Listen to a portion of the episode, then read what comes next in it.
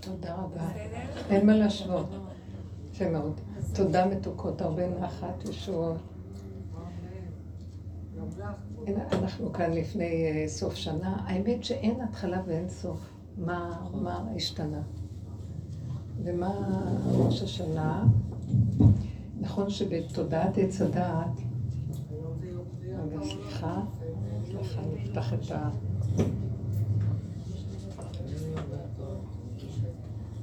שנייה.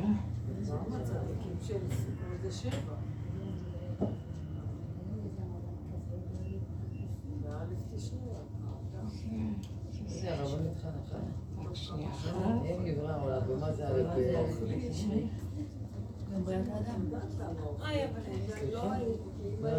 לא, קישור לאמירים יש, אבל קישור...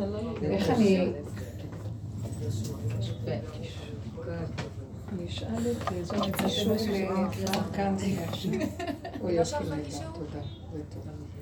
קישור עכשיו, אתה יכול לבקש מנפרד קישור? איזה קישור? זה של אמירים, אני אשתמש בזה? כן, אוקיי. זה לא משנה, נכון?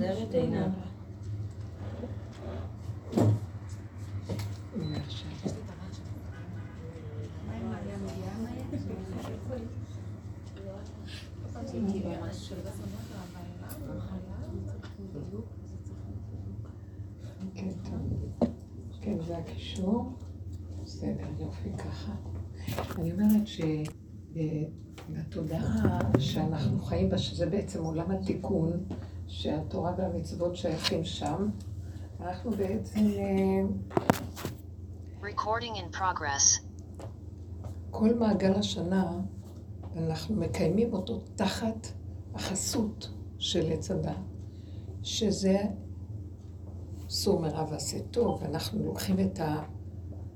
כל מעגל השנה בטוב, בצדקות, בהרגשה של נעלות. אנחנו מתפעלים, מותר לנו להתפעל, כי נעלות עושה הרגשה טובה. אנחנו בחסות של אה, אכלנו מעץ הדת, ויש לנו תחושה שאני קיים, אני רק עובד את השם במקום לעבוד את ההבלים.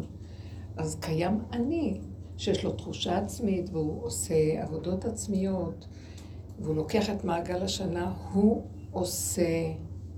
אנחנו צריכים להמליך את השם בראש השנה, אני ממליכה. והתודעה הזאת באמת, היא אי אפשר, יש לה רשות לאני הזה. אדרבה, תרגיש את האני, רק תעשה את, לכבוד השם עם האני שלך.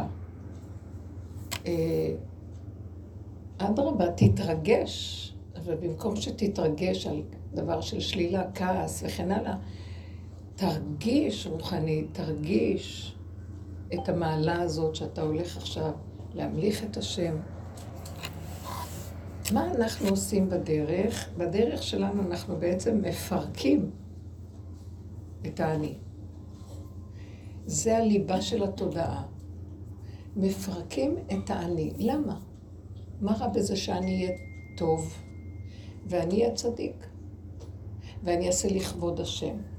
למה צריך לפרק את זה? אני לא רע, אני לא עושה דברים נגד התורה. אז מה אנחנו עושים בעצם פה? כאן זה כאילו, בדרך שאנחנו עובדים, זה אנחנו דיברנו שזה הדרך שלפני הגאולה ישלחו כדי להכין את הדרך למשיח. מהי הדרך למשיח? משיח הוא גילוי אלוקי, של אדם שיש בו גילוי אלוקי. גילוי אלוקי זה לא יכול לעמוד מול אדם שיש לו עץ הדעת. כי עץ הדעת שייך בכן ולא, וגילוי אלוקי הוא שייך בקו האמצע.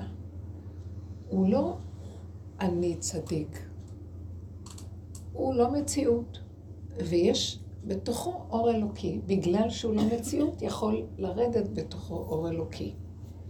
כדוגמת משה רבינו, שהיה מאוד מאוד קשה במדבר לעם ישראל, תחת הנהגת משה רבינו. כי הוא היה אדם אלוקי. והם היו בבחינה של, רק יצאו ממצרים, בחינת עץ הדת, מנסים לקבל את התורה ולעשות טוב. וכל הזמן העץ הדת שודד אותם ברע, ונופלים, ולא יכולים לעמוד במה שהוא רוצה מהם. מה שהשם רוצה מהם, שהוא רק השליח של השם, להגיד מבחינת משיח, להגיד את דבר השם בדורות הראשונים. ואנחנו מגיעים לסוף, מה שהיה הוא שיהיה בחינת משה, שהוא בחינת משיח, מה שהיה ומה שיהיה, שהוא אמר, מיש, אמור לי, שאם ישאלו אותי מי שלח אותי אליכם לגאול אתכם, אז הוא אמר לו, תגיד, אקיה אשר אקיה, אהיה אשר ישלחני, אהיה ישלחני, אחר כך הוא חוזר ואומר פעמיים את השם, ואשר לעתיד לבוא כביכול יהיה.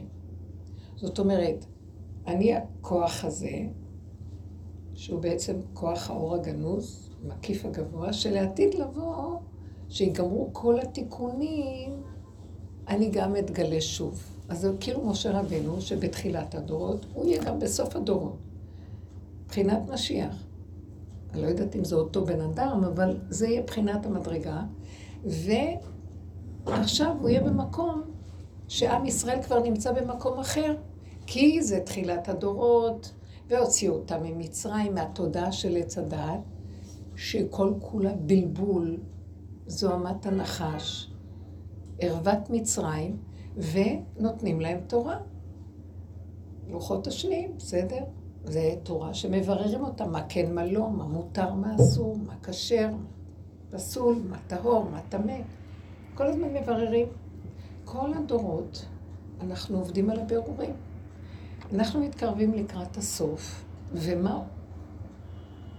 הגילוי של אשר לעתיד לבוא מתחיל לבצבץ. אז מה דורשים מאיתנו בעצם? גילוי האלוקי הולך להתגלות. כדי שיהיה גילוי האלוקי, לא נוכל להיות במצב של התודעה הרגילה בעולם. אז אנחנו בדרך הזאת, מבחינת הדרך של יאו נביא בא לתת לנו, להחזיר אותנו בתשובה, ולהכין את עצמנו למצב של הפירוק של התודעה. מה זה הפירוק של התודעה? הליבה שלה, זה שזה תמיד דרך מסך עצמי. ההרגש, קודם כל הידיעה חיצונית שיש, שיש לי אני, שאני, אני. אני מאמין שאני, אם אמרתי אני, אז אני, אני. איך אמר אותו אה, אה, גוי פילוסוף, אם אני חושב, סימן שאני קיים. זאת אומרת, אם יש לי עץ הדת, סימן שאני קיים. אם יש לי מוח, סימן שאני קיים. הקיימות שלו תלויה ביכולת החשיבה שלו. ובאמת הוא צודק, כי הקיימות שלו היא באה דרך הדעת. אנחנו מנסים לפרק את הקיימות הזאת של דרך הדעת. מה יתגלה? שיכירו וידעו כל יושבי תבל, שאין להם קיימות עצמית, רק הקיימות של השם היא זאת שמחיה אותם. ייפול הכוח, המסך הזה שמבדיל, ואז יראו כולם. יכירו וידעו כל יושבי תבל, כי לך תכרע כל ברך, תשמע כל השם. זאת אומרת, צורת הדעת שאנחנו דרכה עובדים, שאנחנו מרגישים את הקושי במחשבה, ואנחנו מנסים לברר, ויש את הכן ואת הלא, ואנחנו גם מתפעלים ומתרגשים, אם הלכנו מה טוב, ואם לא, אז יש לנו ייאוש. אם הלך לנו לא רק מה טוב, אז יש קצת תחושה של התנשאות והרגשה טובה וגאווה, ואם לא, אז אנחנו נופלים בייאוש וכן הלאה. כל הצורה הזאת של החשיבה דרך המסך הזה ותחושת העצמיות חייבת ליפול כדי שיתגלה האור האלוקי על האדם, אז הוא יוכל לקבל את מלכותו, כמו שהיה במעמד הר סיני, שהם ספרו 49 יום. ספירת העומר, הם ספרו ועבדו על המידות, והם ירדו מדרגה לדרגה לדרגה לדרגה, עד שהגיעו למצב של ביטול, הכנעה, אין להם כלום. ממש ריקים, גבוליים, לא יודעים, לא מבינים, כלים מוכנים, מוגבלים, מוכנים לקבלת העול שהשם, בהתחלה זה לא היה צריך להיות עול, פשוט גילוי השם. זה לא צריך להיות היה עול. בשבירה של הלוחות השניים זה נהיה עול. עול, כי חזר האני ועכשיו זה קשה, כל דבר הוא, הוא מודה דרך הקושי והסבל והעמל והגיע וההתרגשות והבלבולים וכן הלאה, זה גלות, זה מאבק, זה צער, רוגז ומכאובים. סוף הדורות, מה שמפריע בעצם למקום הזה של הגילוי האלוקי זה הצורה הזאת של החשיבה. וזה מה שאנחנו עושים פה, מפרקים. מה אנחנו עושים? מה אנחנו מפרקים? אנחנו מפרקים את הליבה של העץ, הדת. וזה קל יותר לעבודה שלנו, נשמות הנוקבה של נשים, מה שלגברים. כי הגברים יושבים בדת, והאני שלהם הוא חזק, מאוד קשה. צריך להיות צדיק עליון נשגב, שמוכן לוותר על האני שלו כמעט ולא נמצא הרבה כאלה. אבל בעם הפשוט, בצד של הזכר שיש יש, יש כאלה נשמות מדהימות. כמו למשל הרב רייזמן, שנותן לי פה לדבר עכשיו את הדיבורים האלה.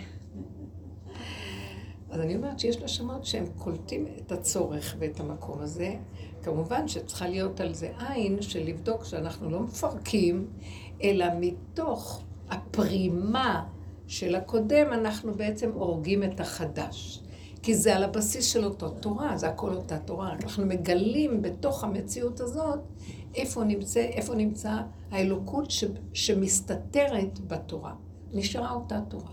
בואו ניתן דוגמה למה כוונתי. ראש השנה, נניח, אנחנו מתקרבים לראש השנה. אז אמרתי שבתודעת עץ הדעת, בתודעה הזאת של איך אנחנו רואים את החגים, אז אני באה להמליך את השם. אנחנו מצווים לבוא עם המחזורים, עם כל הסדר של התפילות, ויש התרגשות, ויש חרדה, ואדם מפחד, יום הדין. וברמה הזאת אנחנו באים.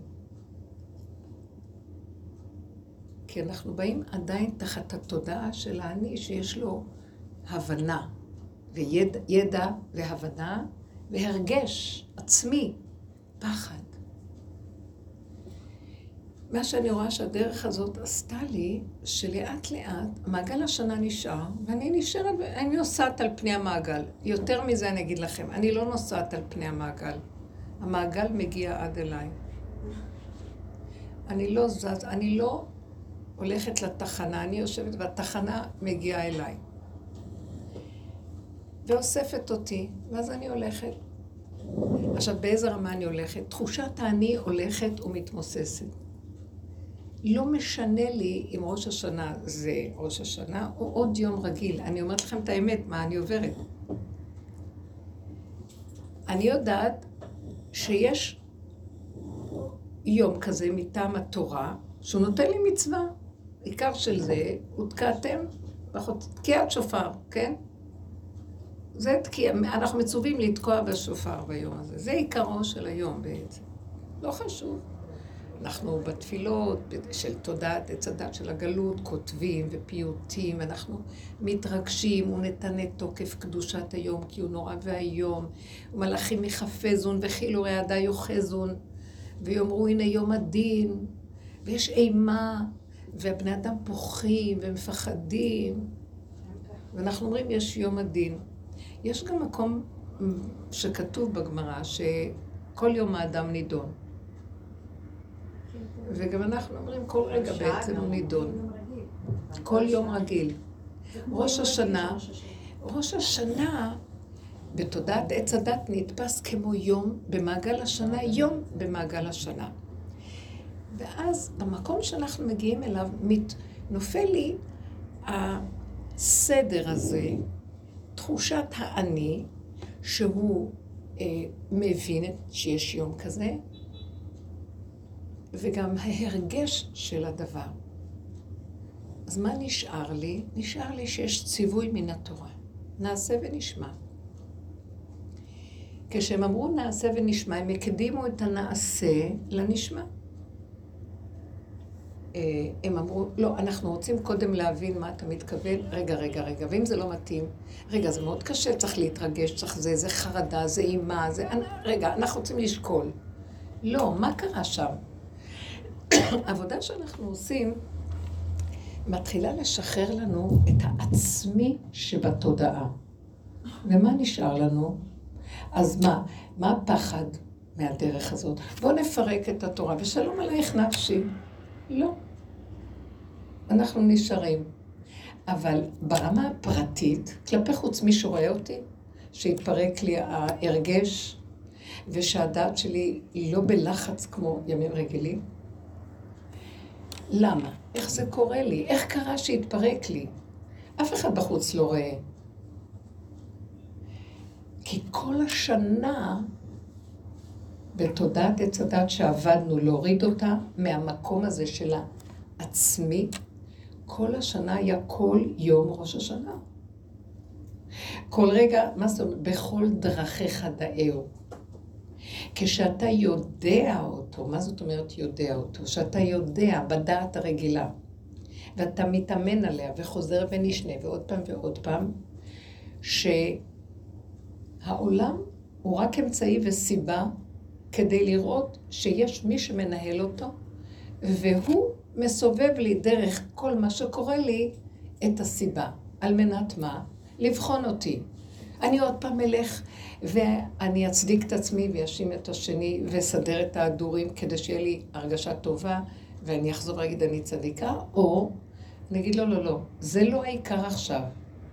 העיקר זה איפה השם בתוך כל זה, מה הוא רוצה ממני, למה הוא ירגיז אותי, מה הסיבה שכל... אני מתחילה, אני לוקחת את הדעת שעוד יש לי, וחופרת בה, אבל לכיוון הפנימי.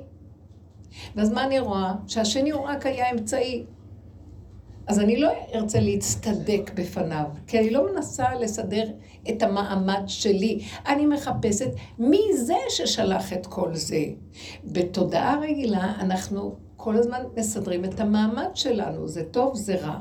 לא עשו לי, זה לא צודק. אפילו מצד הדין של התורה, יש הרבה דברים שאנחנו יכולים להגיד שאני צודק, מותר ללכת לבית דין ולטעון את הטענות. והעבודה שאנחנו עושים, תעשה בית דין קטן ותדון את עצמך, ואל תרוץ להצטדק, להאשים את השני ולחפש את עצמך, כי על זה חרבה ירושלים, כי היו הולכים לדיני תורה. אז למה היה כעס שהלכו? מותר על פי דין ללכת לדין תורה ולתבוע את השני שהרגיז אותי, או כל מיני דברים, שמה שנראה לי לא עשה טוב. כי הוא אמר, אבל אתם משתמשים כל כך באני שלכם, ואיפה אני פה בעצם? אתם עושים כאילו, נכון שצריך כאן דיינים, וצריך בתי דין, ולעשות יושר בעולם והכול. בסופו של דבר אני נתתי לכם את זה כדי שהעולם לא ייחרב, אבל אתם נדרשים למדרגה אחרת, כי אתם ממלכת כהנים וגוי קדוש. מה? מה זה ממלכת? שאני אגיד, רגע, אני גוי קדוש, אני אשב במזרח? כדי שאני אגיד, יש לי אלוקים קדוש, שהוא שונה מכל מה שהעולם, כי כל העולם מסדר לו בדמיונו, ואני מקיים את החוק של השם, אבל גם אני לא זה שממליך את עצמי על החוק. אלא אני אומר, אבל יש כאן משהו שמסובב את הכל, והוא רוצה אותי אליו. וזה לא קל, בגלל שאז פגשנו את עצמנו, אנחנו פוגשים את עצמנו ורואים, אבל אני כועס על השני. טוב, מה, מה, אבל השם שלח אותו, מה, מה, אבל זה לא צודק. לא, השם, זה לא צודק. ואז אנחנו אומרים, השם יודע מה שהוא עושה, נכון? תראה איך אתה, אה, קשה לך לקבל את האמת, קשה לך להודות בנקודה שהיא נראית לך שלילי. זה פוגע בתדמית שלך, זה מערער לך את הביטחון. עכשיו תהיה בייאוש, כי אתה כל הזמן מולך. ועכשיו הזיזו את הכיסא של המלך, במרכאות, אז אתה כאוב. אבל אתה יודע משהו? רק שלח את כל זה להראות לך כמה אתה גונב. כל היום אתה גונב, גונב, גונב, גונב. ומה איתי? עכשיו, כל הדורות התירו לנו, כי השם בגלו. סוף הדורות השם אומר, טוב, אני צריך לחזור למלכותי. אז מה נדרש? ראש השנה, ניקח ממנו את היסוד. וכל באי עולם עוברים לפניו כבני מרון. זה זמן שמורידים ראש. אפילו לבוא ולהמליך את השם, אני הממליך, זה כבר באיזשהו מקום תחושת גניבה. אבל זה מה שאנחנו עושים כל הדורות, וזה נחשב בסדר וחיובי, כי כן, אנחנו צריכים להמליך את השם, יום המלאכת השם. אבל גם במקום שלנו, איפה שאנחנו עובדים, לאט לאט נופל לי התחושה העצמית, והתחושה שכאילו אני כאן עושה משהו. נכון שזה עובר הכל דרכי, אני לא יכול להגיד אז אני לא אעשה כלום.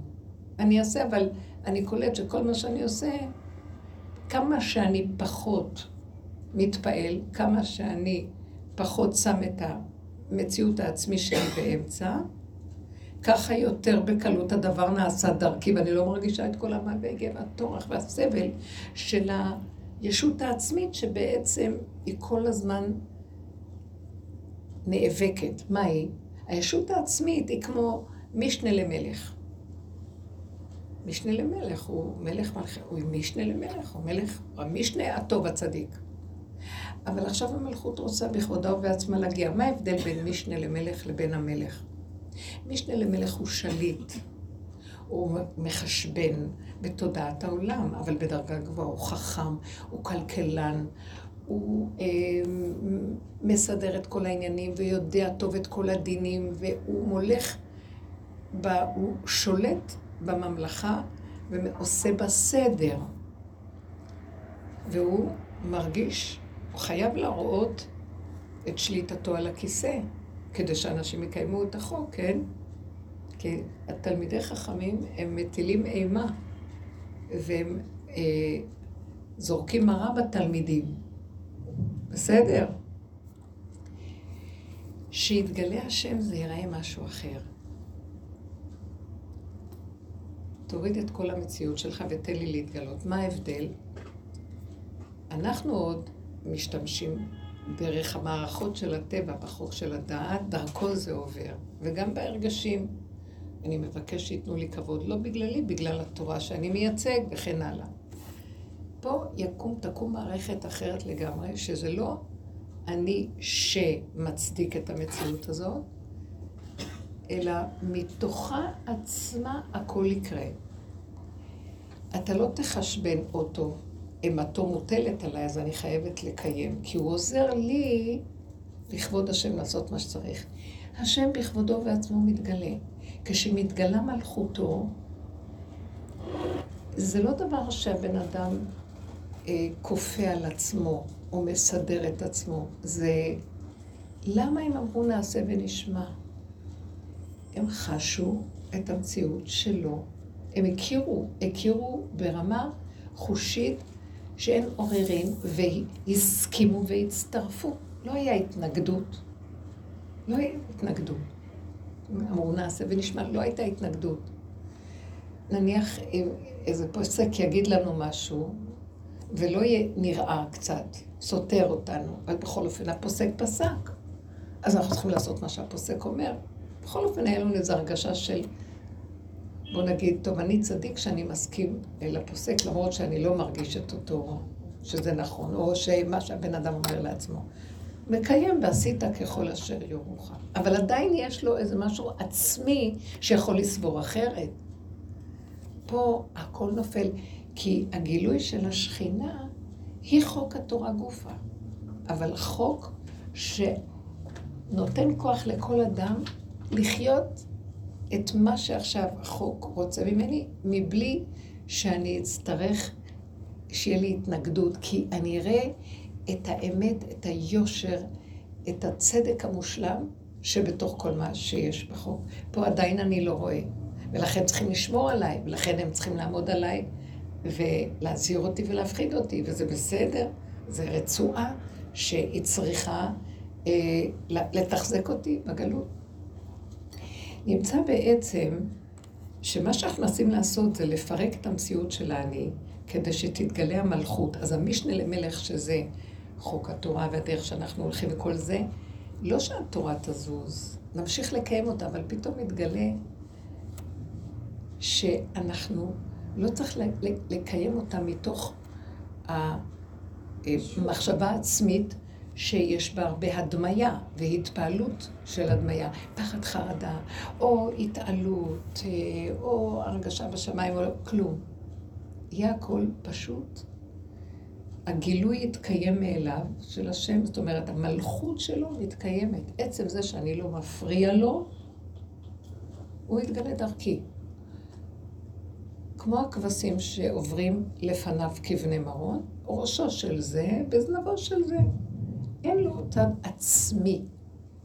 הדרך הזאת מפילה לנו את העצמיות. נכון שיש עוד, אבל היא כבר לא מתפעלת. אתם שמים לב, הרבה דברים קורים לנו וכבר לא אכפת לי. אני לא מתרגשת כמו פעם. אני לא אענה, כן אומרת לעצמי, זה לא משנה. זה לא משנה. אני אומרת, ראש השנה, אני רואה, אני זוכרת לפני שנים, הייתי חרדה, לא רק... באב הייתי חרדה על אלול שהולך להתקרב. פחד. באלול ההכנה הייתה, אוי ויי, ליום הדין וכל זה. לא יכולה להכיל טיפה של מצוקה, טיפה של אימה, כאילו המעבר שעשינו לפרק את המהלך הזה, וזה הולך וממשיך, כן, הפירוק הזה שאנחנו עושים באמת, באמת, השאיר אותנו ריקים. אנחנו רואים בסליחות, אנחנו עומדים לפניך, עתנו לפניך, כריקים וחדלים. כי אנחנו בתודעת עץ הדר כאילו משחקים אותה, כאילו. כי אי אפשר להגיד, הם לא העיזו, מי שכתב את הסליחות, הפיוט הזה, לא יכול היה להגיד רשים ודלים. זה צריך להיות אדם שבאמת גולם להגיד אני רש ודל. כי הוא באמת מרגיש שהוא כלום. פה אנחנו כרשים וכדלים. אבל המהלך שאנחנו עובדים מביא אותנו למקום של דלות. זה לא, זה לפני השם, מה זה דלות? זה לא עצמיות בכלל. זה אתה וגמרנו, אפילו לא את מי אני. עוד תחושה של אני דלה לפניך. זה משהו של תשישות, אין אונים, אה, אבל לא, לא של ייאוש. כאילו, מי אני בכלל? מה פה קורה? מה אנחנו פה? מי כאן משהו בכלל? אפס זולתו. זו תחושה חזקה מאוד של אין בכלל שום מציאות עצמית, אז נתנו תורה לבן אדם שאין לו מציאות עצמית. התורה קיימת גם בלי שייתנו אותה לאדם. נתנו אותה לאדם זכות. לאדם הראשון לא נתנו את התורה. אבל מי שחטא נתנו לו את התורה, הזכות. לוחות השניים כמובן. כדי שהוא יבוא בכוחות עצמו, בעבודתו, להגיע למקום שהוא לא מרגיש כלום. והוא ימשיך לקיים, כי זה חוק שחייבים לקיים, וזהו נקודה. למה? לא ישאלו אפילו למה. אין למה. למה זה בא מעץ הדת, מהדעת של האדם. למה, כמה, איך, מתי, איפה, מי. אולי כל הספק שביניהם. ככה וזהו. איזה מקום של שלווה ורגיעות, כמו ילדים במלכות השם. ככה הוא רוצה שעם ישראל יהיה. מקיימים מה שצריך. אנחנו כמובן עובדים על הנקודה הזאת ומגיעים למקום שאנחנו נוגעים בה. אז התוצאה תהיה שאני, מה אני, איך אני אבוא בראש השנה? אה, פעם היינו יכולים לריב על הסימנים, בוא נגיד לריב, זה אומר, המשפחה שלי לא עשו ככה, וזאת אומרת, לא, במשפחה שלי עשו ככה, ותעשי ככה, ואל תעשו ככה, וכן תעשה. מה אכפת לי? על הסימנים היו יכולים להתגרש גם פעם. יאכלו שרויה, לא יאכלו שרויה. מנהגים בישראל. היו מתים על כל דבר. זה היה נראה נחרב העולם. באמת, אה, המנהג הוא דבר יפה, הוא מתחזק אותך, אבל אם אתה ממליך עליו את הישות שלך יותר מהגבול והגדר של זה, זה הופך להיות גיהנום. אותיות מנהג זה אותיות גיהנום. אז תיזהר שלא תהפוך את המנהג לגיהנום. זה נחמד, הכל נחמד, נחמד, מה זה? לא, כי אם לא, אז לא תהיה עליי שנה מיוחדת. אם אני לא אוכל דבש, לא דבש. לא יהיה שנה של דבש. סימן לדבר. גם יש מקום בחז"ל שאמרו שלא לא ללכת לפי סימנים. חתול עבר, סימן ש... זה נפל לו מהפה, רש"י כותב, הפת נפלה לו, אז סימן שזה וזה. מה? לא יודעת כלום. עורב עבר, אה, כל מיני, אתם מכירים? לא, לא, לא. אבל במוח נותנים ממשות, ואז אנחנו כל הזמן עושים כל מיני דברים להגן על עצמנו וכל מיני תחבולות. ואנחנו מגיעים למקום שאנחנו אומרים, אבל אין כלום, זה התודעה, היא עושה לנו את הבלגן הזה. מישהו אמר, לשון, עין הרע. אנשים מפחדים, מתים מפחד מעין הרע. אני נותן לזה ממשות, זה ממית. לא היה ולא נברא. מגיעים למקום שאנחנו חוזרים לרגע, והרגע אה, הוא מתחדש. כי בתודעת עץ הדעת, הרגע מיד נהיה עבר ועתיד, ונהיה עוד אחד ועוד אחד ועוד אחד, ונהיה דבר גדול. במקום שאנחנו עובדים, אנחנו חוזרים לצמצום, ומתחדשים איתו כל רגע. אז עכשיו, מישהו אמר לי איזה מילה. המוח שלי מתחיל לדמיין ולהתרחב ולה... ולהיכנס להתרגשות ולהתפעלות ולפחד, הלך עליי עין רעה. זה יכול לפגוע באדם. אמרו בגמרא, 90% מבני עולם מתים מעין רעה. ואם אני מסתכלת ואומרת, לא היה ולא נברא, לא נותנת לזה ממשות, לא נותנת לזה כוח, לא מתרגשת, לא שום דבר, אין עולם. מה דעתכם? אין שום דבר. התחדשתי לרגע הבא, ולא זכרתי מה אמרו קודם. זה יפעל עליי? אין כלום, אין ממשות. מתפרק. מה מתפרק? מתפרק הדמיון שנתנו לדברים, כזה מקום, וזה, דמיון זה רוח, זה מתרחב. ואז זה יכול להתגשם ולהתממש, חס וחלילה. את אשר יגורתי, בא לי, אני לא רוצה את זה. החרדה שהתודעה הזאת, כל בעיות הנפש נובעות מהמציאות של ההתרחבות, של ההרגשים. נפש זה רגש, זה מידות. ומתרגשים, פעמות, התפעלות. אז ההוא אמר לי, לא אמר לי, אני רגישה, ככה מגיע לי, לא מגיע לי, אוי ואבוי לי, אני נופל בייאוש, אני בצער, אני בכאבים, לא יכולה לישון כל לילה. מה? לא היה ולא נברא, אז הוא אמר, נגמר. נגמרו בעיות הנפש.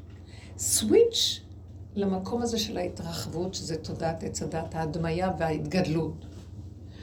אז מה שאמרו לנו בקיום המצוות וזה, אתה תחת החסות של ההדמיה ושל תחושת הישות, אז לפחות תעשה דברים כאלה טובים. קח את כל מעגל השנה ותלביש אותו בתוך המציאות הזאת, שהוא יתפעל מזה ושיהיה לו חרדה מזה, אבל זה לא שמבקשים מאיתנו שלא יהיה לנו. דרך זה אנחנו מקיימים. עד שנגיע למקום שנרגיש שאנחנו, וזה מגיע, אנשים כבר עייפים, לא יכולים יותר להתרגש, לא יכולים אה, לפחד, לא יכולים להצטער. תשעה באב, הרבה אנשים ירגישו שכבר לא יכלו לסבול את הצער של החורבן. פעם, זה הגדר. כל מי שמתאבל על ירושלים זוכה לראות בשמחתה. אז אדרבה, בואו נתאבל, בואו וכאן. אבל הגענו למקום שהעבודה הזאת מפרקת, הפירוק של הדרך הזאת ושימת הפנס בחורים ובסדקים על המציאות של איך אנחנו נראים מלא דמיונות, מראה חרדות ופחדים וכעסים ורוגזים וחשבונאות ומה לא. רק זה, איזה צער יש לי לראות את זה מעצמי, זה חורבן. כל יום הייתי מרגישה את חורבן בית המקדש. חורבן. מחכה עד שיהיה תשעה באב כדי להרגיש את החורבן. ברבות הזמן שהעבודה הזאת נמשכת, אני מגיעה למקום שמגיע תשעה באב והכל נופל לי כבר, אין לי הרגשה. לא מרגישה כלום. פתאום אני מרימה ראש ואני אומרת, הכל בנוי. למה ירושלים עומדת על תילה? יש פיוט כזה. איך אומרים? אה, בראותי כל עיר עומדת על תילה, ועיר האלוקים מושפלת עד שאול תחתיה. נכון שאפשר לקחת את הפירוש הזה לכל מיני דברים. אני רואה שעיר האלוקים מאוד מאוד בנויה ויפה. נכון שאפשר להגיד שיש הרבה חילול שבת והרבה דברים שהם לא נראים טוב וזה. אבל הבן אדם כבר לא באותו מקום שהיה פעם, שבאמת אנחנו מרגישים את הצער של הפיוטים וכל הדברים האלה כאילו בבשר. זה לא בדיוק ככה. אתם מבינים מה אני אומרת? אז לאט לאט יש לנו איזו תחושה של אנחנו רוצים לקיים, אבל אנחנו רוצים גם לגוע בנקודת האמת שיש בכל המציאות של התורה. אז הרבה דברים מתחילים ליפול. במה? בחוק עצמו, במצווה עצמה? לא. בהרגשים שלה, במשמעות והפרשנות שנותנים לה. נהיה שקט. שקט. עדיין אני מחויב לעשות מה שאני עושה. האדם שמגיע למקום הזה, דרכו המעגל, המעגל מגיע עד אליו, הוא לא צריך לנסוע לתחנה. הוא צריך להתאמץ, זה בא עד אליו. והגאולה היא שבו מתגלה התורה, הוא התורה. בתור, בתוכו יש תורה. תורה מבשרי, תורת אמת, שבכל דרכיך דאהו. דע אותו מבשרי. מה זה? זה לא ידיעה של אינפורמציה או שינון.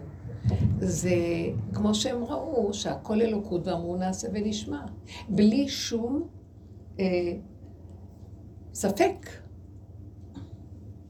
בלי, בלי התפעלות חיצונית, שהמוח, הוא נותן לנו איזה דבר, אז הוא מתחיל להגיד לי זה, אז אני מתפעלת כי יש לי הסבר של המוח. לא, לא. מעצמי, ההתפעלות באה מהאמת, מנקודת האמת. והיא התפעלות קטנה, רגעית, מדויקת, עוצמתית, שמתחדשת כל רגע, וזהו. הבנתם מה אני מתכוונת? אני מנסה להסביר מצב שקשה מאוד להסביר אותו על פי המילים שלנו, שזה מוגבל. אבל אנחנו מתחילים לעבור מעבר מתורת הגלות לאורו של משיח, לגילוי של אורו של משיח בתוך התורה. אז כן יהיה ראש השנה, אבל צמצום מאוד מאוד גדול של מה שצריך ומה שמחויב, ושקט ושלווה ורגיעות ומתיקות. אה, איך הגענו לזה? על ידי ההתבוננות התמידית, כמה אנחנו מדומיינים, כמה אנחנו בעצם משקרים, כמה אנחנו גנובים וגונבים, כמה אנחנו בעצם מתפעלים ובחינם, כמו עין רע וכל הדוגמאות האלה. בראש השנה אנחנו יכולים ללכת להמליך את השם בתפילות, ואחר כך חוזרת הביתה, לא שמו את האוכל, ביקשתי על הפלטה, מה לא? ואני מתחילה, כל ההתלהבות וכל הזה ברגע אחד, לחץ, כעס, ממליכה את השד. הוא מחכה שם. וברגע אחד השם נהפך להשד, מה קרה? פחד פחדים, ועוד יותר עכשיו, כי הבאתי לו הרבה פרנסה מהבוקר, שהתפללתי טוב להשם, אז יש לו עכשיו איך להתגדל עוד יותר. אז כאילו אומרים לי, יותר, יותר טוב שלא היית הולכת להתפלל, שבי איתך בבית ושלא יהיה מזון לאותו, על חשבונך להתגדל. אז זה מתסכל. הצמצום והפשטות הוא כזה, אני מעצמי לעצמי לא יודע, אני כן אוהבת ללכת לתפילות. זה יפה. למה שאני, אם אני אשאר בבית, הקטנים אה, כל הזמן יגידו, תביאי לי, תתני לי, תעשי לי. אני בורחת. אנחנו עושים החלפות עם האימהות קצת פה ושם, שיבואו לשמוע תקיעת שופר וקצת. אז זה נחמד, זה מאוד יפה לקרוא את התפילות, זה פיוטים מדהימים. אני משתדלת, ואני כבר רואה שזה קורה, אני לא צריכה להשתדל, לא לשים את המוח מדי בהבנות והכוונות, כי מיציתי את המוח להבין את זה לאורך ולרוחב, לקרוא את הפרשנות, המשמעות, כל מה שיש על התפילות. עכשיו אני רק קוראת אותו בפשטות. בתוך כל זה, אני יכולה לקרוא איזה פסוק וידלק לי הלב, ואני אדבר איתו, דיבורים שלא קשורים אפילו אה, לתפילה, וזה מדליק לי איזה נקודה שאני יכולה לדבר ולהשתפך ולומר, ואחר כך אני אשיג אותם באיזה פינה אחרת של התפילה. עד שמפייטים ומחזנים וכל זה. זה מאוד יפה. קריאת שופר, קריאת התורה, זה מאוד יפה. תוכנית מאוד יפה, אבל היא נטולת קופאים. הרבנית, הם היו ככה בהר? ככה הם היו בהר סיני. אז למה הם הכניסו עוד פעם את ה... בגלל שנשברו? זה לא הם, הם הלכו ככה, וההשראה הזאת הייתה איזה פרק זמן. ואת יודעת, הם לא היו בדרגה של אה, לעתיד לבוא, וזה החזיק הרבה זמן. אה, ערב רב, מה שאמרו חז"ל, פיתו אותם במחולות של מס, לעשות את העגל. ואז הם, אה, מתוך האור הגדול הזה, כי היה להם אור מאוד גדול, זה כמו שאומרים את ההתלהבות הזאת, פתאום אותו התלהבות של זה בא כעס על הפלטה. מה? אז ירדו לשאול תחתיות, זה מאוד מאוד קשה. כי הם עוד, עוד לא היו במקום של... אנחנו היום מדברים על שלושת אלפים חמש מאות שנה אחרי מתן תורה. והיום הוא לא מפתה אותנו הערב רב. איך? והיום אנחנו לא גם אה, עם הערב רב גם. הוא הולך איתנו לאורך כל הדרך. נכון, אבל יש משהו אחר היום. אין, כמו שהדרך הזאת מביאה אותנו, יש איזו תשישות. תראו, יכול להיות שהנוער מתלהב או כל מיני דברים, אבל יש גם בעולם איזו תשישות מכל המציאות הזאת. אנחנו כבר לא יודעים מה העולם, אנחנו יודעים מה אנחנו מביאים לעולם. כשאנחנו עובדים בעבודה הזאת, קבוצת אנשים, היא עוזרת, זה לא אנחנו, דרכנו עבודה נעשית שעוזר לכלל העם להיכנס, כמו שהיה בקורונה. שפתאום כל העולם נכנס לאיפה שאנחנו עבדנו קודם, אם אתן זוכרות, צמצום אחר צמצום והתכנסות וזה, וה- וזה ירד על העולם. אותו דבר גם ככה, אנחנו עושים ככה, פתאום ירד על העולם מקום של לא התרגשו מה...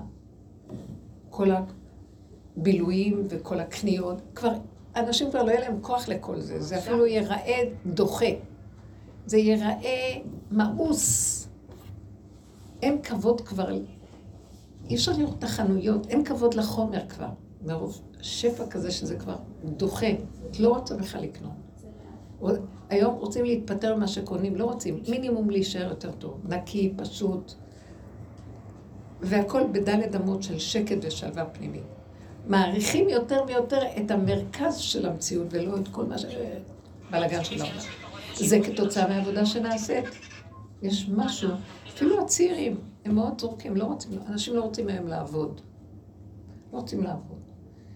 מישהו אמר לי, חברת הייטק שהוא עובד, ואז הם היו צריכים קצת עובדים, פרסמו. אז אנשים התקשרו, ואז הם שואלים, כמה שעות עבודה? הייטק זה הרבה שעות. לא, אני מוכן חמש שעות, לא יותר. אה, אה, מה, צריך להגיע לעבודה, למקום? לא, אני מוכן רק מהבית. יש הרבה דברים שאנשים עכשיו אה, לא מוכנים. קרה משהו מהקורונה, וראו שזה נחמד. ראו שאפשר לא לבוא ולקבל... ויש, נח- זה נחמד, מה קרה? למה צריך את כל הסערה? למה רק שוגויים ולאומים יגורי? מה כל הסערה בכל הסיפור הזה? הפנימיות הפשוטה של הרגיעות והכרת הטוב. מה? הסערה של הנסיעות והפקקים הנוראים, והשם גם עושה לנו שלא יהיה לנו כוח יותר, הכל פקוק, מה שאתה לא בונה כבישים, כלום. שב בנחת. אז אה, כאילו, רק ככה אני אוכל להביא את הפרנסה להתקיים? הלוא השפע כאן גואה על גדותיו. למה אני צריך כל כך הרבה לעמול כדי לקיים את המציאות שלי? אנשים מתעוררים. זה כתוצאה מהעבודה של הצמצום שנעשית פה בעבודה הזאת כל הזמן. אני לא צריך לענות, אני לא צריך להגיד, לא לעשות ממשות, לא לתת כלום. צמ- צמצמנו את הזמן לרגע ואת המקום לכאן ועכשיו. והמוח שלי הולך ונופל לתוך הגוף. ואני אני מרגישה כל כך את הגולם ואת הקטנות. ועכשיו, אם, וכמעט כלום כבש, הגענו לכבש, דיברנו על הכלב, דיברנו על הכבש. הכלב זה כמו עץ הדת והמוח שנובח. והכבש הוא נכנע ואומר, אבל אני קטן, לא יכול. הגבלת אותי, אז מה שאתה רוצה תעשה איתי, לא אכפת לי כלום. העיקר שאני שלך וזהו, מה אכפת לי? מהמקום הזה, אם יש איזה משהו עכשיו, דיברנו על העניין של אה, תמר כדוגמה, משהו קם ומתנגד לי, קודש קודשים. אני לא מזלזלת בזה ואני לא עובדת על עצמי כלום, כי זה בא ממקום שזה לא אני. כי מהמקום הזה של כלום אכפת לי, וכמו אדם שאין לו כבר שום דעה ומחשבה, כלום לא שלו, הרגשים. כשבא והולך משהו, קופץ איזה משהו שנראה כאילו מה, זה לא... למה יש לך התנגדות כל כך חזקה? זה לא אני. זה כוח שכבר גילוי אלוקות בתוך המצב. זה שלו, לא שלי. העובדה שלא אכפת לי. פעם הייתי מתנצלת ואומרת, לא, סליחה שאמרתי, לא אמרתי, כן אמרתי, והייתי עושה עבודות, למה אמרתי לא? אמרתי. והשני היה חייב לשמוע את זה. אני הייתי רק הפה שמוסר לו את דבר. פעם לא הייתי חושבת ככה בעבודות שעשינו. כשמגיעים לגבוליות הזאת שלא אכפת לך כלום, שמה הוא מתגלה. רבי שמעון אמר, אני יכול לפתור את כל העולם מן הדין בראש השנה. הולכים אליו לראש השנה. למה? כי הוא אומר לו, אבל ריבונו של עולם, הלוא בסופו של דבר אתה יודע שאף אחד כאן לא אחראי על כלום כבר, אנחנו כל כך נפולים. הוא מראה, מביא להשם את כל הפגמים, ואומר, כולם מודים כבר בפגמים, תקועים. תקועים, מה, מה תדון אותם? מילא עוד, אה, כאילו, ברגע שאני הולכת עם עץ הדת, שאני חושבת שאני ואני פועלת ואני עושה, יכולים שם לדון אותי, כי יש לי מציאות. ויכול להיות שאני, המציאות הזאת נגנבת, אז ידונו אותי על הגניבה. מאיפה התחיל הד- הדין? על המציאות שאני בכלל מציאות. אם אני מציאות אז אני יכול לגנוב, אני גם יכול להיות צדיק, אבל רגע שאני חושב שאני הצדיק, מיד גנבתי. אני צריך לעשות מה שצריך בלי הרגש, בלי ידיעה, בלי כלום. כי איפ, מאיפה בא הדין שדנים את האדם? מהתחושות שגונבות אותו, מההבנה שהוא נכנס בה. שקט, לא רוצה להבין, רוצה לקיים בפשטות ושלום על ישראל. לא רוצה להתרחב לא בדקדוקים ולא בגדלויות ולא בצדקויות, ואני לא צדיק ולא כלום. מצד שני, אני גם לא מופקר. לא מופקר, אני צריך לעשות מה שצריך לעשות. נאמן למה שהוא, מבקשים ממני שלום. ולאט לאט מתפרק משהו בתוך תורת הגלות של האני במרכז שיש לו מה להגיד ויש לו מה לעשות, והוא פעם דואג וחרד וירא. למה? הגעתי למקום של כזה נפילות, שאני מכירה את הנפילות שלי, שאין לי כוח להכיל פחד. אין לי כוח להכיל חרדה. אין לי כוח. אם השם ידליק לי את זה מאליו, המערכת תרעד, המערכת תרעד. אני עמדתי בחופה, אני זוכרת. וכשהייתי בחופה, הכל היה בסדר, עמדתי, לוקחים את הכלה, סיבובים, סביב החתן, ופתאום, קצת לפני שהתחיל רק המעמד של הקידושים, כל הגוף רעד לי ולא הפסקתי לרעוד. ואימא שלי אומרת לי, למה את רועדת? כל הגוף לא הפסיק לרעוד. ואז הוצאתי לה את הפסוק. יצא לי פסוק על הפה, אמרתי לה, אמא, עליה שלום. המביט לארץ ותרעד. אמרתי לה, נכון אמא, יש פסוק כזה, ככה מתחת לחוק. המביט לארץ ותרעד. כנראה שהשם עכשיו מסתכל עליי, אז כל הגוף רועד לי. עכשיו, זה בא לי מהמוח? זה בא לי מהמוח? לא, היא חשבה בטח, מתה מפחד, למה אני הולכת להתחתן? התחתנתי קצת יותר מאוחר, לא רציתי כל כך להתחתן. הוא עכשיו היא מתה מפחד למה להתחתן. אני אומרת לכם את האמת, לא הרגשתי כלום ולא היה לי שום דבר מצד עצמי. המחשבה שמביאה לחרדה, ועכשיו אוי ואבוי, ואז הדמיות כאלה, שום דבר, פשוט התחיל רעד לא נורמלי בכל הגוף. היא אומרת לי, תרגי, תרגי, אני לא יכולה, זה קורה לי לבד. אתם יכולים להבין את זה? אז אמרתי לה, יצא לי הפסוק, פסוק מפורש, המביט לארץ ותרעד, ייגע בהרים וישנו, נכון? הוא מביט עליי כנראה. עכשיו השם יורד, ואז הרעד קורה בגוף. אז אני הבאתי את הרעד עליי, אז שאם רוצה שאני רעד, שאני רעד. אבל זה לא היה פחד של אי אפשר להכיל את החיים. אתם מכירים את זה? של מצוקה. לא הייתה מצוקה, הגוף פשוט רעד, נקודה. ועמדתי בשקט, והשלמתי עם הרעד של הגוף, עד שהוא חלף. זה היה מדהים. איך שנגמרה החופה, הקידושים, כל הברכות. אז אני מתכוונת לדבר הזה, שיעשה איתי מה שהוא רוצה. כשאני עוד משתתפת, שהוא עושה איתי, לא עשיתי, ואני מרגישה, ואני לא זה, זה גיהנום. לא יכולה יותר להכיל כלום. תעשה מה שאתה רוצה, אני גולם, אתה רוצה ראש השנה, הכיפורים, מה שאתה רוצה. אני לא יכולה להכיל צומות כבר.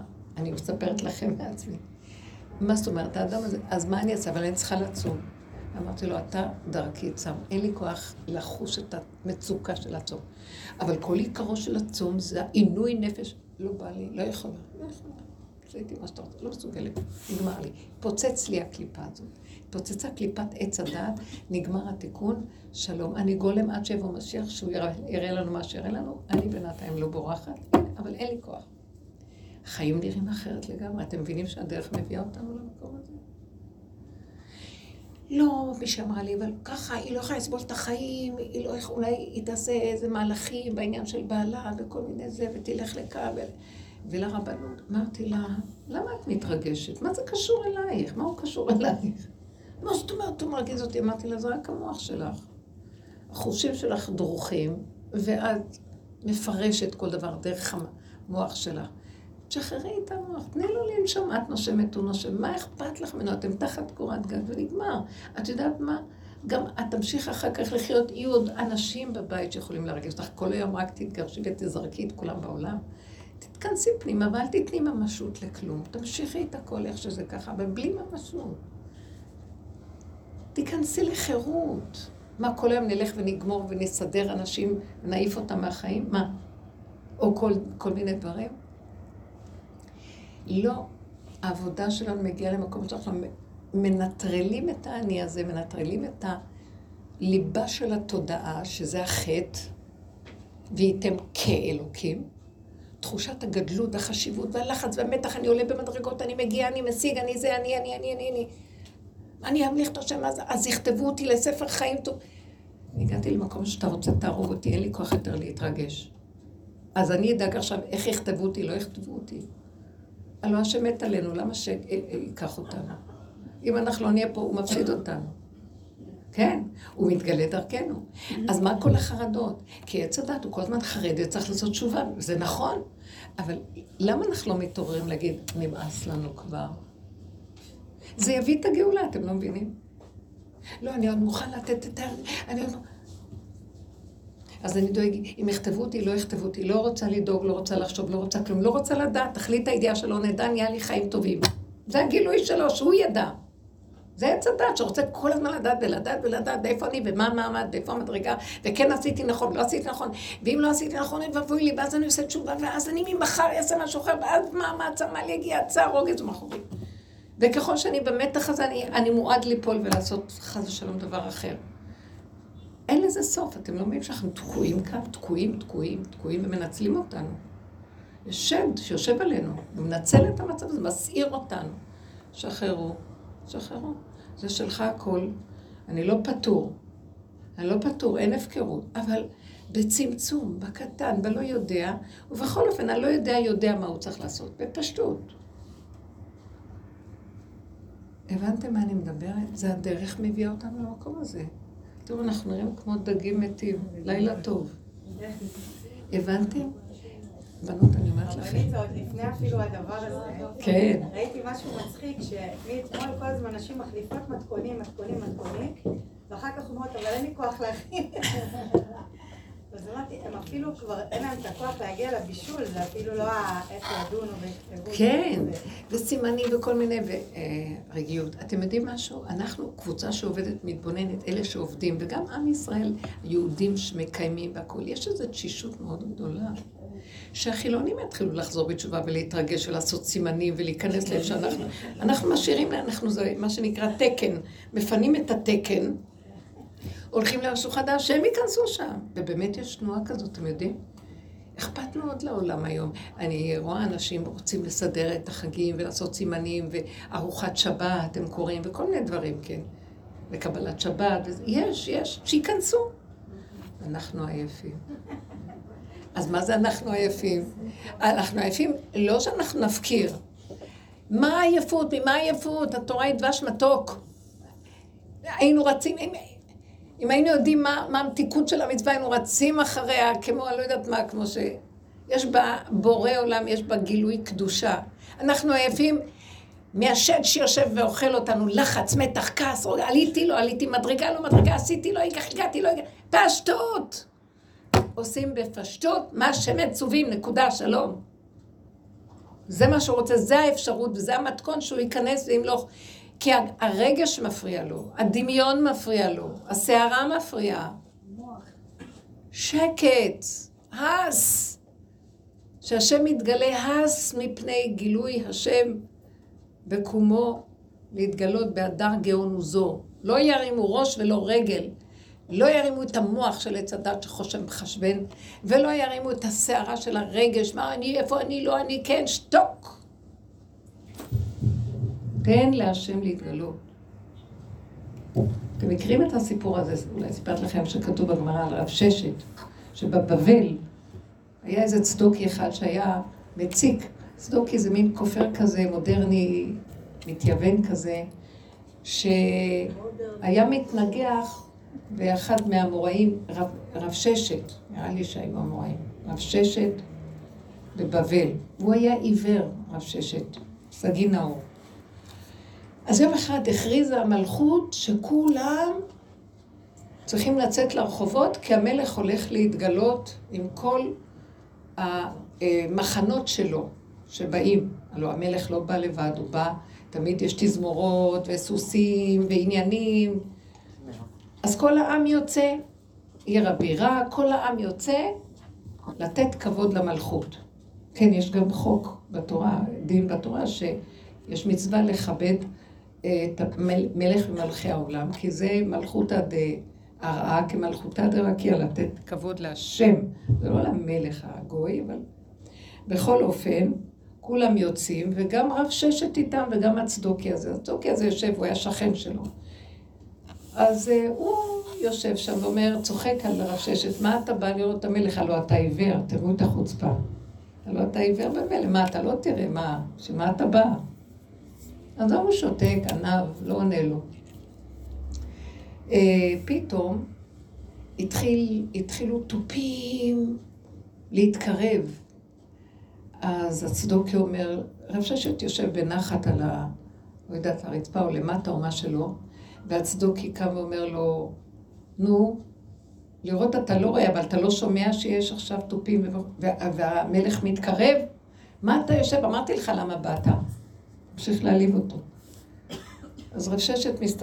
לא מסתכל, אבל אומר לו ככה עם היד, עושה לו, שב, שב, שב, שב. זה עוד לא המלך. אומר לו, מה? אבל אתה שומע את התופים ואת זה. זה לא המלך. הוא עוד לא מגיע, זה רק מחנה שעובר לפניו. אחרי כמה זמן הלמו את הסוסים, וסוסים וסוסים. אז הוא קם, הצדוקי הזה קם, ועוד פעם פונה אליו ואומר לו, לא, תקום כבר. אז הוא עושה לו תנועת ביטול ואומר לו, לא, לא, לא, זה רק הסוסים שבאים לחלוק כבוד לפני המלכות. וכן ככה כמה שיירות, והוא כל רגע קופץ ואומר לו, שב. ופתאום נהיה דממה, שקט. רב ששת קם, בחרדת קודש כזה, קם. והצדוקי אומר לו, מה קמת עכשיו? אתה רואה, אתה הפוך אצלך, הכל הפוך, מה אתה קם עכשיו? אז הוא אומר לו, קום, קום, קום, עכשיו המלכות מגיעה. מאיפה אתה יודע? אין כלום עכשיו, הוא אומר לו, לא, לא ברעש השם, כל דממה דקה. תקום, תקום. עכשיו, בדממה הזאת שנהייתה, אני זוכרת בהלוויה של רב אושר, שהוא נפטר, ואז אה, לקחו, הוא היה בבית חולים, לקחו אותו לעשות לו טהרה בבית, יש לו מקווה שמה, והתחילו להתקבץ כל התלמידים, והרחוב מקצה ועד קצה התמלא מלא אנשים ורעש, ומדברים, והוא בפנים עושים לו טהרה. ומחכים, מדברים, אתם יודעים איך זה, זה זמן של מדברים עליו ועל מה ש... על החיים שלו, על מה שזה, כל אחד מספר על דברים, וכולם מדברים ויש רעש ברחוב. וגם אני הייתי עם איזו אישה, איפה שאנשים עמדו ודיברנו, ו...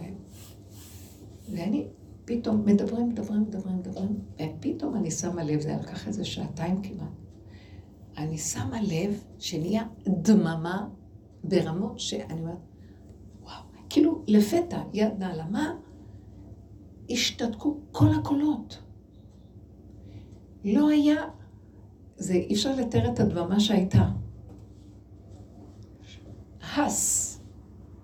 ואז ראינו שמוציאים את המיטה מהבית. ואז אמרתי,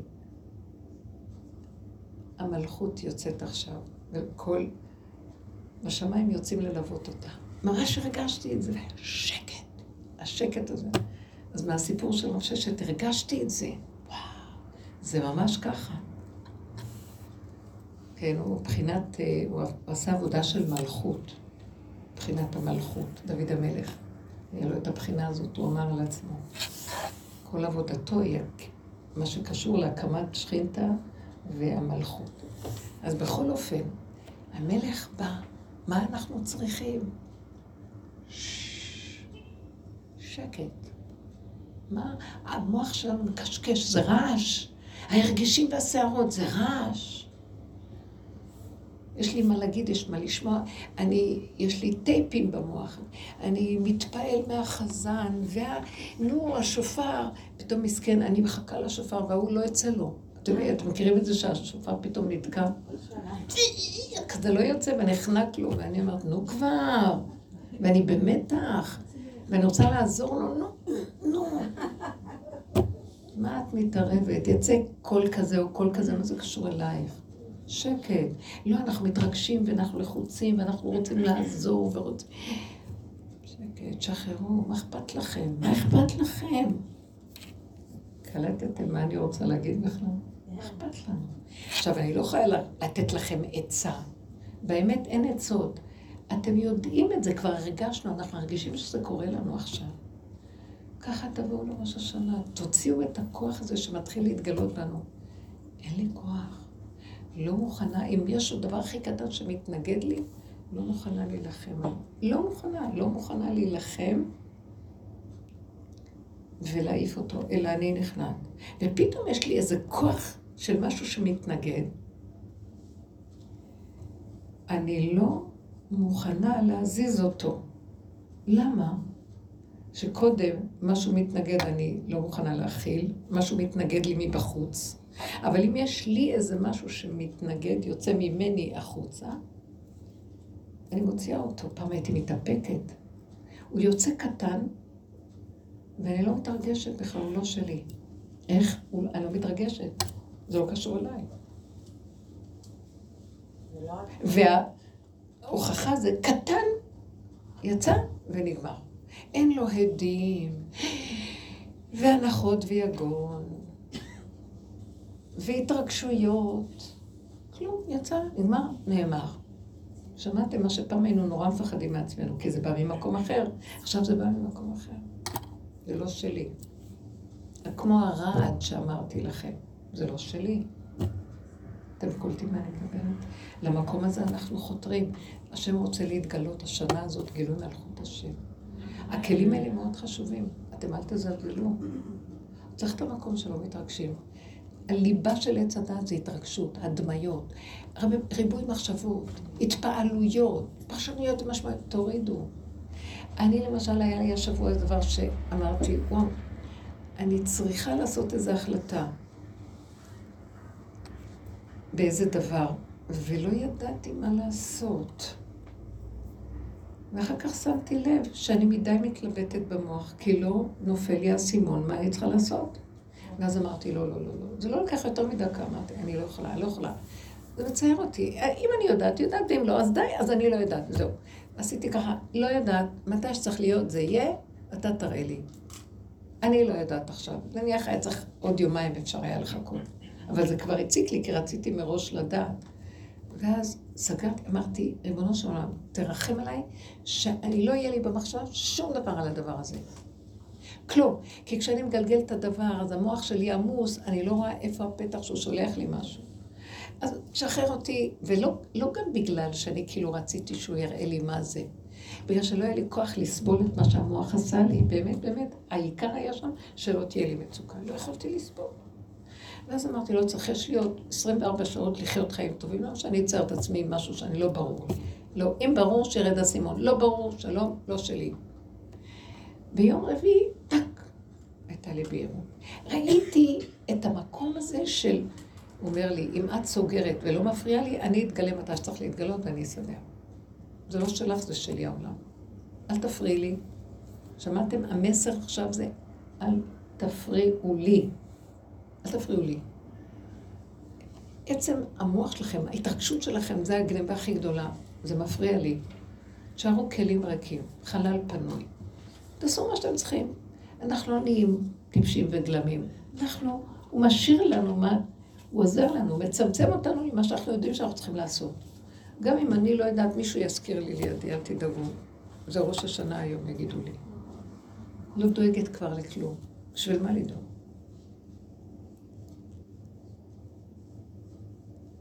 נכון או לא?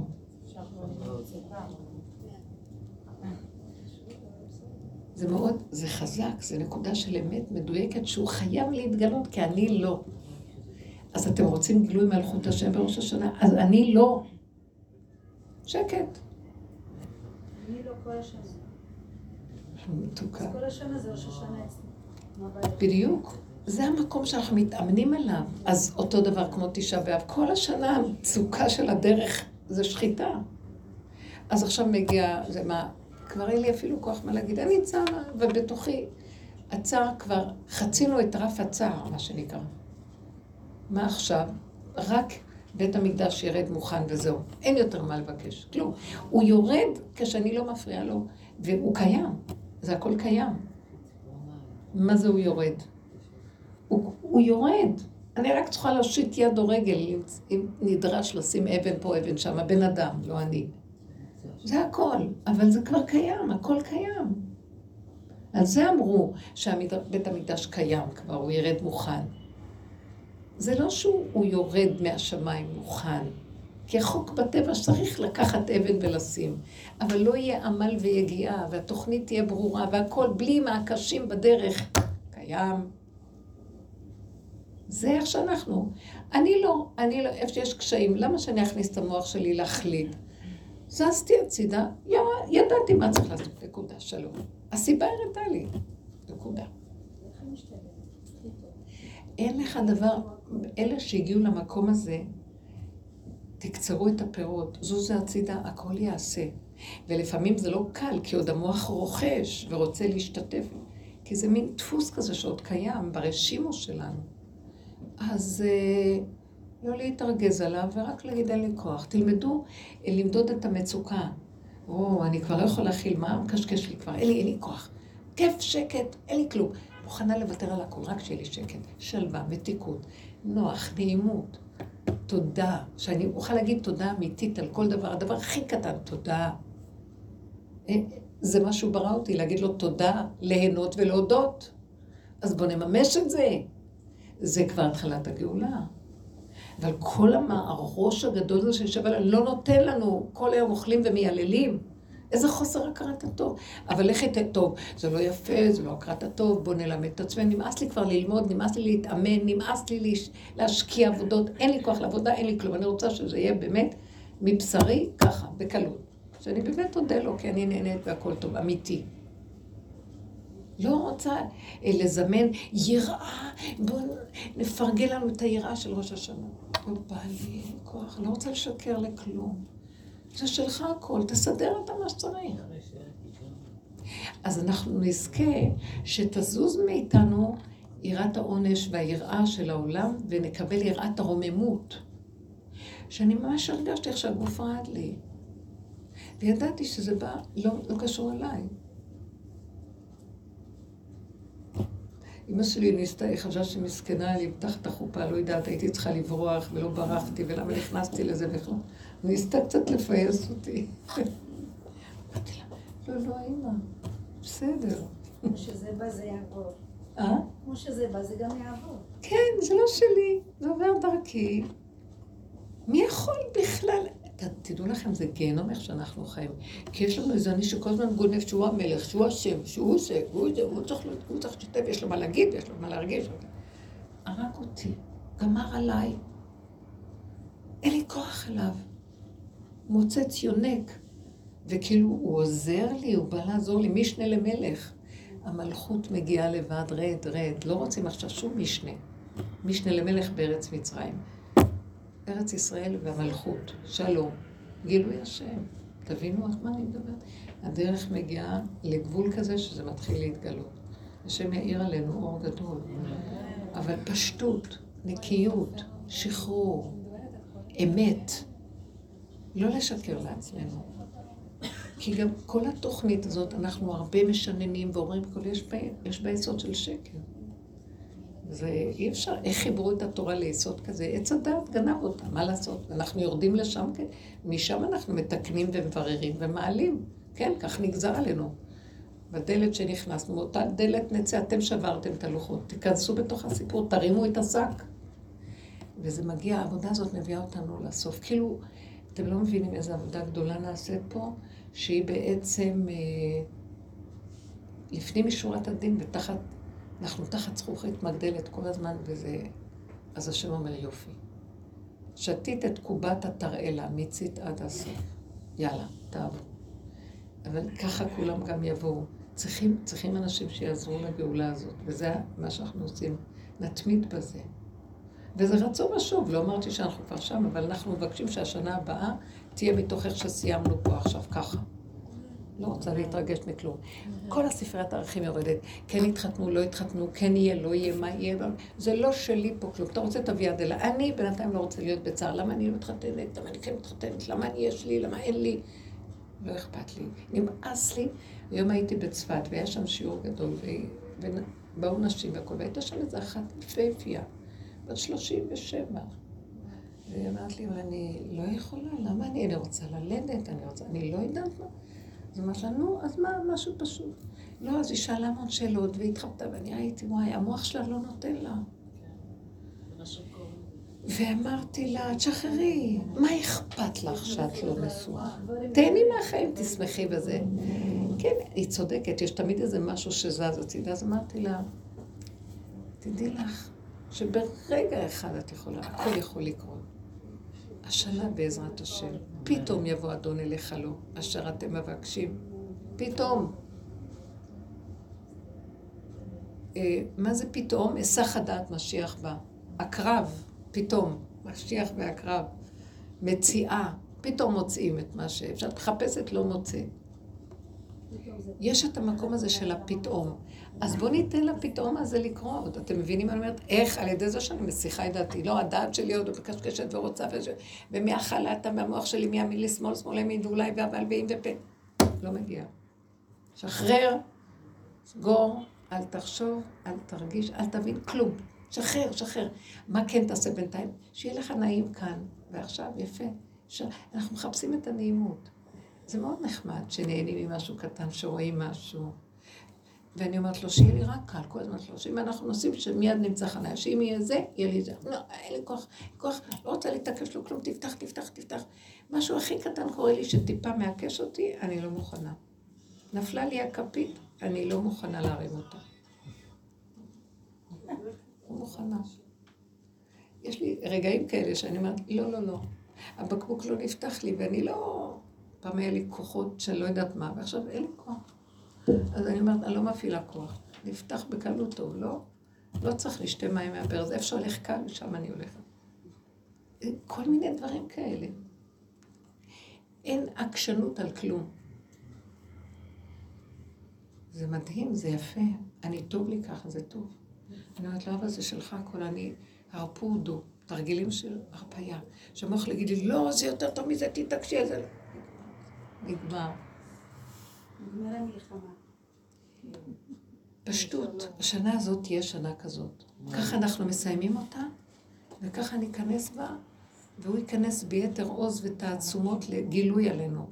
ודעו לכם, כשהכלי רפוי, ולא יודע ולא מבין, ופשוט מסתובב, זה לא שלא יודעים, אנחנו לא טיפשים, אבל לא מקשקש המוח. אז הגילוי שלו מתאפשר יותר, וגם לא ננזק מהגילוי. בגלל שאין לי התנגדות. מה מנגד אותי? המחשבה מנגדת אותי, הרגש מנגד אותי, הוא מציע לי אפשרויות אחרות, הוא סותר את זה. לא אכפת לי, אתה רוצה ככה, ככה, אתה רוצה ככה, ככה. מה. מה שאתה רוצה. נחמד. אנחנו הולכים לכיוון הזה. זה, זה כמו ילדים קטנים שמחים וטוב להם. עכשיו, יכול לבוא פתאום איזה רגע שמשהו מתוכי מתנגד, אז הוא מראה לי את הדרך לא להסכים שם, תתנגדי.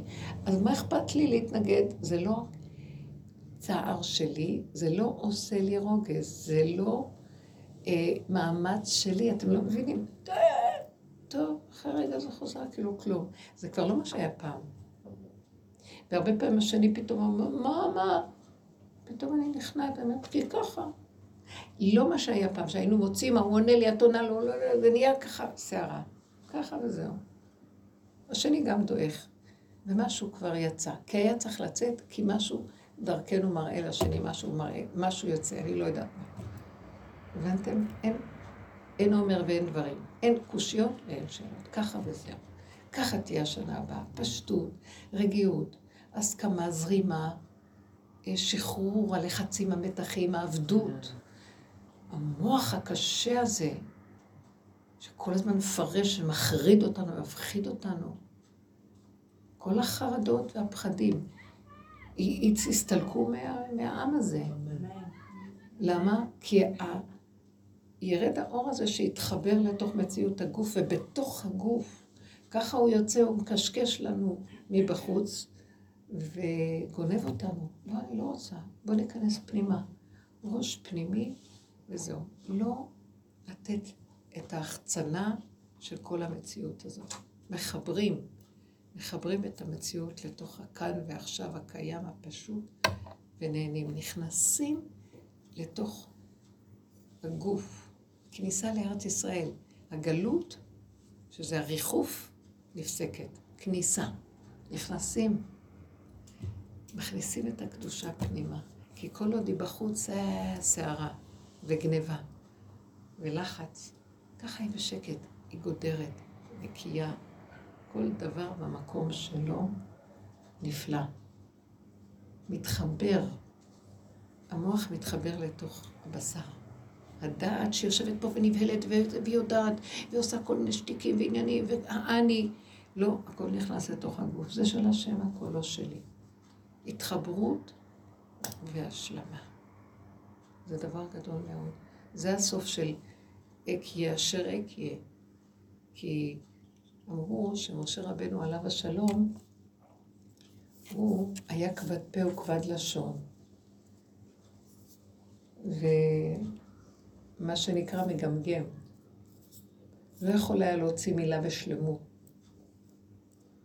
אז אמרו באחד המדרשים שקראתי, לא זוכרת איפה קראתי את זה, שאולי קראתי את זה באחד המפרשים, שמי שמואל.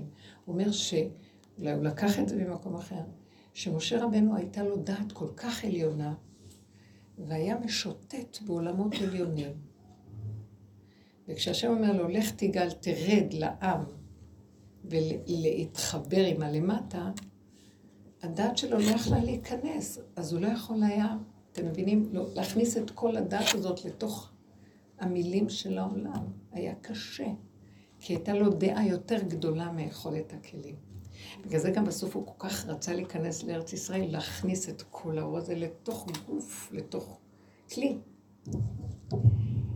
אז אמרתי, מה זה הגמגום? גם וגם. גם הדעת וגם הכלים. נגמר. בואו נחבר את הכל ויגיע השלמות. ולא יהיה עוד אה, הפרש ביניהם, שזה מה שמביא את הבלגן. כי הכל ייכנס, סגור, אטום, מכסה, זהו. השם יתגלה עלינו ברחמים, בכבוד, בשפע, בברכה, בביטחון. כי החלקים יתחברו, ולא יהיה יניקה ולא שוד ושבר בארצנו חס ושלום. שנת שלום, ביטחון, שנת אהבה שאינה תלויה בדבר גילוי מלכות השם. תודה רבה לכם. שנה טובה ומתוקה. זה מכאן מתנה לחג מכל הבנות החמודות פה. וואי, איזה יופי. מה פירוש? לא נעים לי. אה, תגידי להם. תודה רבה. תודה לך. מה, מה, לא. לא מגיע לי, באמת. תודה רבה. באמת, סליחה, סליחה. ממש, אני לא... תודה רבה, וילך לדברים טובים, בעזרת השם.